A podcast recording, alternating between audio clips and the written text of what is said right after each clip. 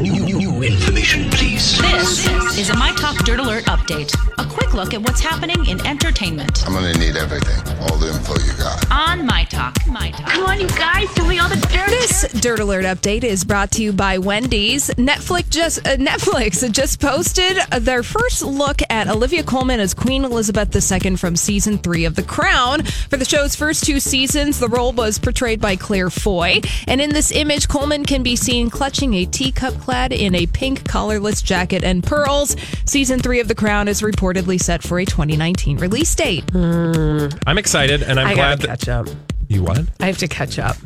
Meaning you have to watch what? all of them. Yes. Yeah, You've not finished Downton Abbey?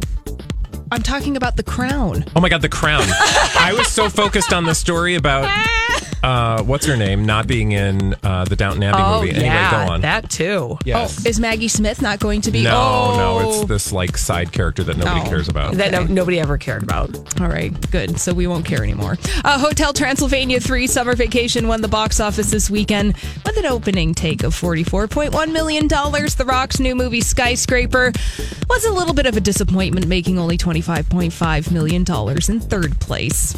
I have a thing about this Hotel Transylvania business. Um, I don't know if I'm the only person who's bothered by this, but the little redheaded kid in that movie looks too much like the triplets in Brave, and it's very confusing to me.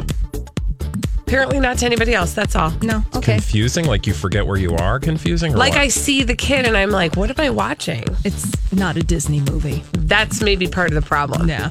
Uh, even though a third Bill and Ted movie was announced earlier this year, Keanu Reeves says it may not happen. He said in a new interview, I don't know if it's a reality we've been trying for a long time to get the film made, but it still has its challenges, and those challenges are mostly financial, as Reeves says. Part of it's now is show business stuff, financing rights deals, nothing creative. So we might not get Bill and Ted 3 now. yeah, I, there's I feel like sort of Kickstarter. start a Kickstarter. Well, yeah, I don't know what the holdup is. I mean, if people don't think it's going to make any money in in theaters or what, but I feel like there's so many things behind the scenes going on that you know you don't realize half the time. Right. But I feel like if people want to see it, they'll contribute to it. Hey, it worked for uh, the Broken Lizard guys with the Super Oh. Troopers too, which was not that good.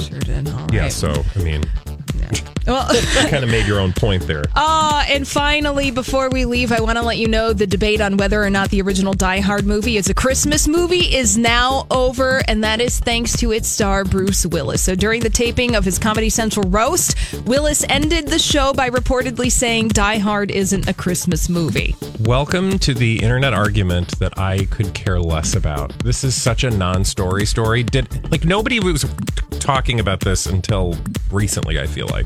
Like I never watched Die Hard thinking, is it a Christmas movie? Isn't it a Christmas movie? It's just a movie that happens around Christmas time. Yeah. Well, rest well. That was released in the summer. Oh, that's right. Yeah. Woo! All right. oh That's all the dirt this hour. For more everything entertainment, check out our website, mytalk1071.com.